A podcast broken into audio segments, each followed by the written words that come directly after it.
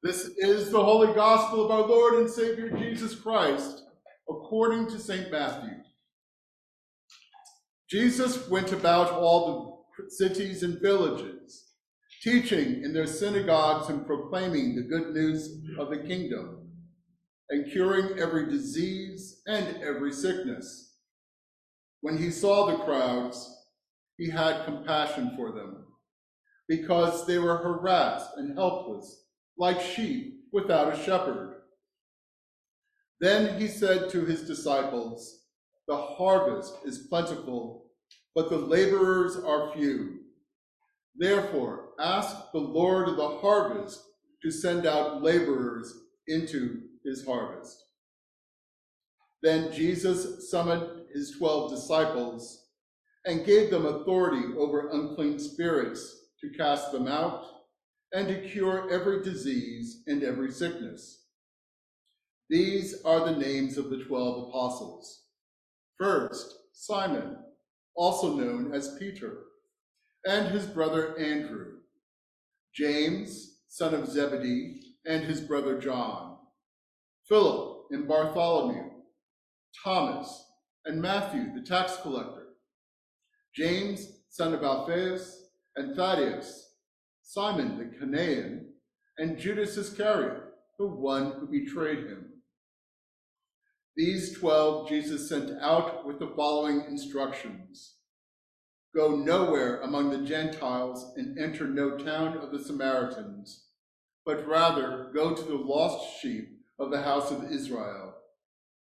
As you go, proclaim the good news. The kingdom of heaven has come near. Cure the sick raise the dead, cleanse the lepers, cast out demons. You received without payment, give without payment.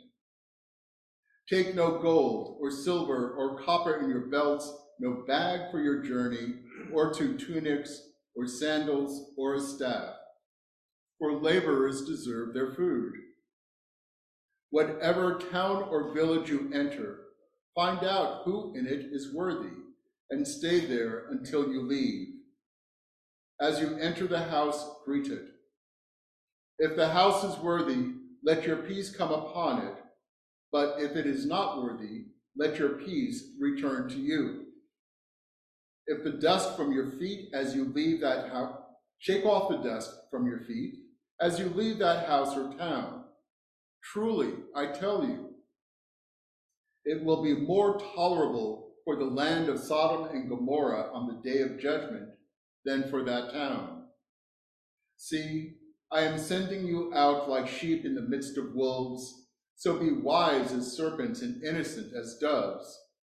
Beware of them, for they will hand you, hand you over to councils and flog you in the synagogues, and you will be dragged before governors and kings because of me, as a testimony to them and the Gentiles. When they hand you over, do not worry about how you are to speak or what you are to say. For what you are to say will be given to you at that time. For it is not you who speak, but the Spirit of your Father speaking through you. Brother will betray brother to death and a father his child, and children will rise against parents and have them put to death, and you will be hated by all because of my name. But one who endures to the end will be saved. When they persecute you in the town, flee to the next, for truly, I tell you, you will not have gone through all the towns of Israel before the Son of Man comes. This is the gospel of the Lord. Let us pray. Almighty God, you rescued your people from slavery in Egypt, and throughout the ages you have never failed to hear the cries of the captives. We remember before you our sisters and brothers in Galveston, Texas, who on this day of Juneteenth received the glad tidings of their emancipation. Forgive us that many grave sins that delayed the liberating word. Anoint us with your spirit to bring good news to the poor, to proclaim the release to the captives and recover sight to the blind, to let the oppressed go free, and to proclaim the year of your favor. Through Jesus Christ our Lord, who lives and reigns with you, in the unity of the Holy Spirit, one God, forever and ever. Amen. Amen. Please be seated.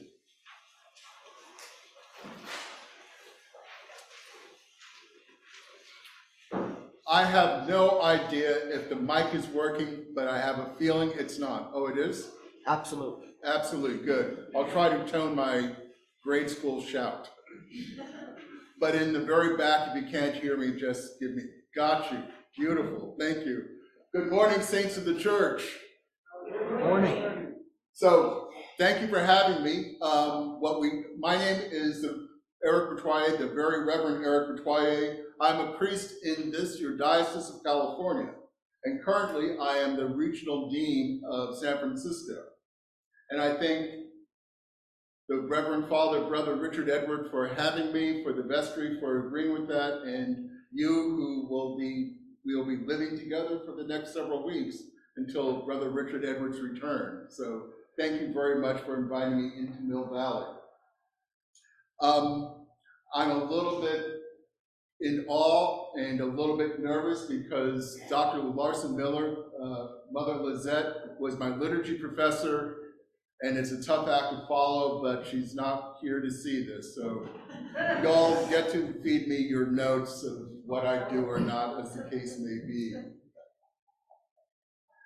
Um, I just want to share a couple of thoughts today. One is a commentary about the sending forth of the apostles into the lands to speak to the lost sheep of Israel, and also of Juneteenth.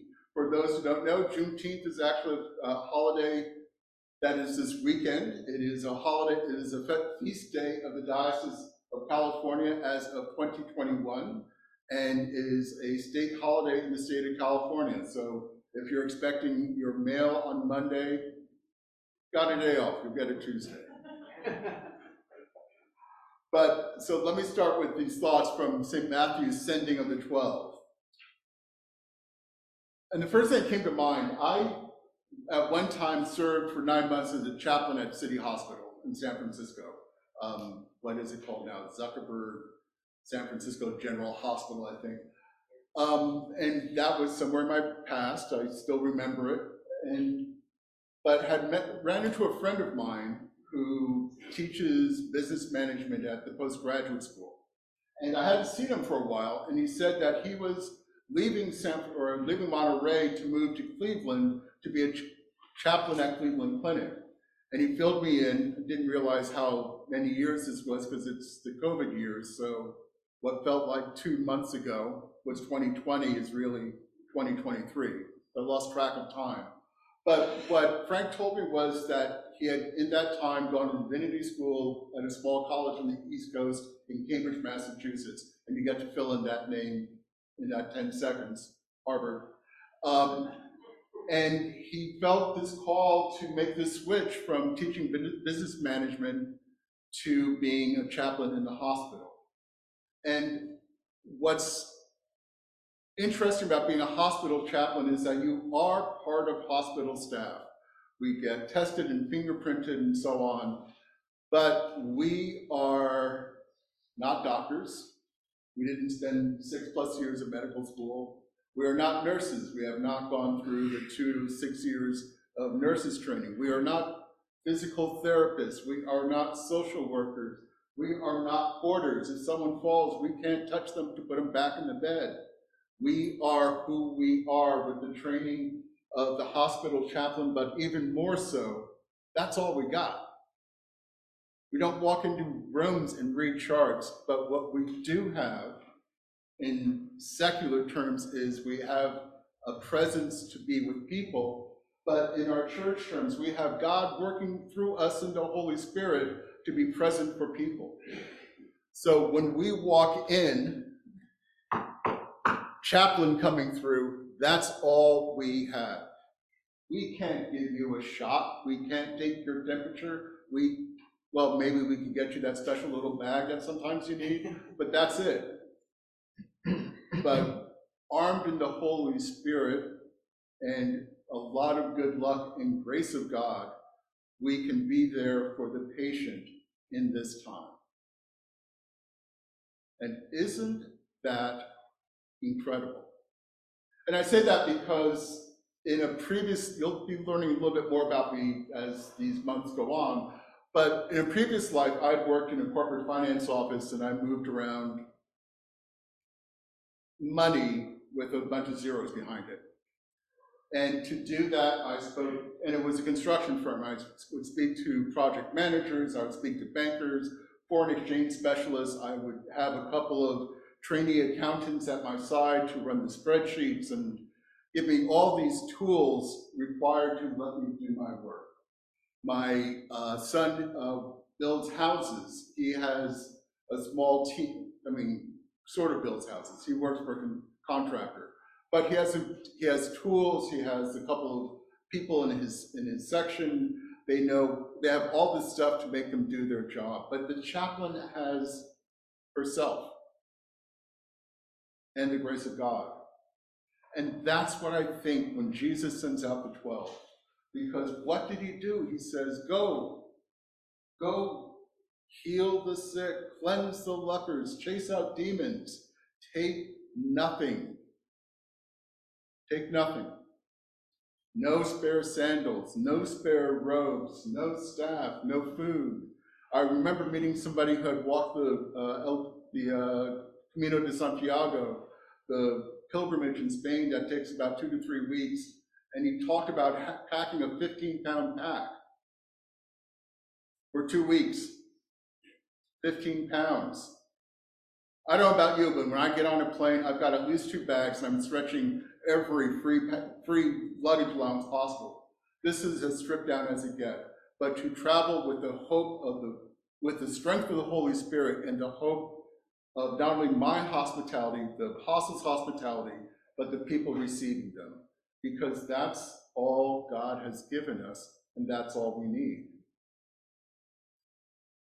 This is the journey that the apostles made, and their job was to bring the peace of God and the good news of that peace into the world. That's all you need. It's kind of remarkable. I can't imagine myself, but this is this is why I thought of chaplaincy, because we have our training per se, whatever God has given us, but we need nothing more. Because if we don't know it, it'll get filled in somehow. And that's faith and trust, luck and love. And for all the people we meet, all we have to offer is faith and trust and luck and love. And trust me, plenty of times when knocking on that door and saying chaplain, and people say, get out of here. But that's all right. You move to the next. Maybe you'll go back later. So that's all we need. And when we go into our worlds and try to share what we have of God's love for us and love for one another, we already have it. We just don't know it. But if it feels like we don't know what it is, it'll come to us. You know what it is God's peace, because that's all God promised us. That's what Jesus taught us. And that's what the Holy Spirit gives us to share. So, a transition to Juneteenth. need to pull some more notes out, so bear with me. What is Juneteenth? Juneteenth is the day in 1865 that the word of the Emancipation Proclamation made it to the last, the last of the strongholds of the Southern Rebellion in Galveston. Quote, General Gordon Granger in Galveston, Texas, read General Order Number Three. The people of Texas shall be informed that all slaves are free. For those who remember their American history, the U.S. history, the Emancipation Proclamation was written by President Lincoln in 1862, passed by December of 1862, to made effective on January 1st of 1863. January 1st of 1863, Lee surrendered in April of 1865, and the people of East Texas didn't hear about it until June of 1865. in that intervening time, life continued as before. That this word came out, then the word kept going out from there and there and there. That emancipation had come and chattel slavery had ended. When brought, so I grew up in northeastern Vermont. I didn't know much. I did. I didn't know about Juneteenth. I did know about the Emancipation Proclamation. Um, for those of a certain age, you might remember 100, 125th anniversary or uh, celebrations of the Civil War and a whole bunch of Civil War reenactments and so on. So that part was in the consciousness, but not this June event, not how long that word took to spread. Um, in my, my family, we are black and Roman Catholic. We didn't, we didn't, we knew of Watch Night. It's a celebration in the black church that people stay up on the night be- instead of throwing a New Year's Eve party and getting lots of drinks and eating lots of food and so on. It was a night of prayer going up until midnight, uh, saying the old, singing the old song "Watchmen Through the Night," waiting for and celebrating the first of the year, this transition into the new year, but also remembering the day of emancipation. We kind of missed out on that. I knew more about it when I moved to Boston and became more involved with some of the black community there, but Vermont, there's 500,000 people, there's 500 black people. We're actually at the end of the road on the way to Maine and frank, on, the way to New, um, my family's in Maine now, but on the way to Canada, and frankly, we were the last stop on Canada, another 30 minutes and you were in Quebec. So we were kind of out of it, period. That's rural life, and those folks who grew up in rural life, what's happening in the rest of the world is not quite as important as opposed to, you know, taking care of cows, getting hay in, and, uh, you know, tapping the trees for maple sugar that goes in the pancakes we eat out here. So this was all sort of later, but this importance of this transition from an old world into new was part of our life to recognize that things had changed.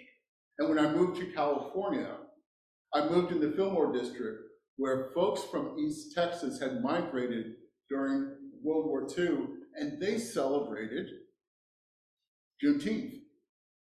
And it was remarkable because Watch Night was one way to celebrate, but Juneteenth was a party, it was a festival, and not only that, but it was a festival with prayers. I think of July 4th in northern Vermont and, in, and also in Martha's Vineyard, a lot of parties, cookouts, and so on, but it doesn't start with the pastor leading us in prayer. Could you imagine that? Well, maybe you could. I couldn't. But I love that. It was this integration of giving thanks for the blessings that we have to go on into this, into this new day. So Juneteenth and the way the word got out was not unlike sending out the apostles because the people who continued to spread the word did so with just the you know the shoes on their feet and going out from farm to farm telling people this day had come. It's incredible. So when we so when looking at Juneteenth, it's the day that the fullness of our Declaration of Independence, the fullness of the Constitution, we're getting a little bit closer to the day that equality was brought to everyone.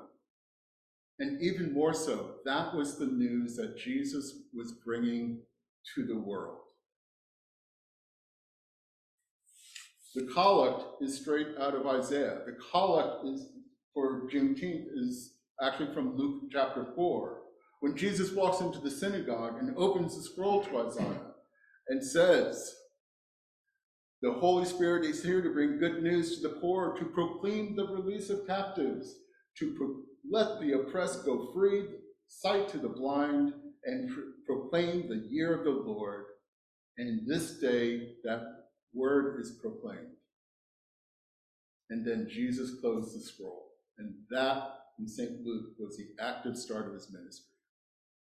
So on this day, and Lord save us, what a glorious day. I live in the sunset. I don't see this kind of sunshine. But on this glorious day, we go forth proclaiming the good news of the day of the Lord, of the Lord's favor. And we'll have a picnic There is still a picnic? Did I get that right? Yes, thank you. We'll have a picnic, we'll share our faith, but eat our, our, good- our community together, but even more, that in doing that, the rest of the community can see that we're sharing the good news that God has given us. And let the church say, Amen.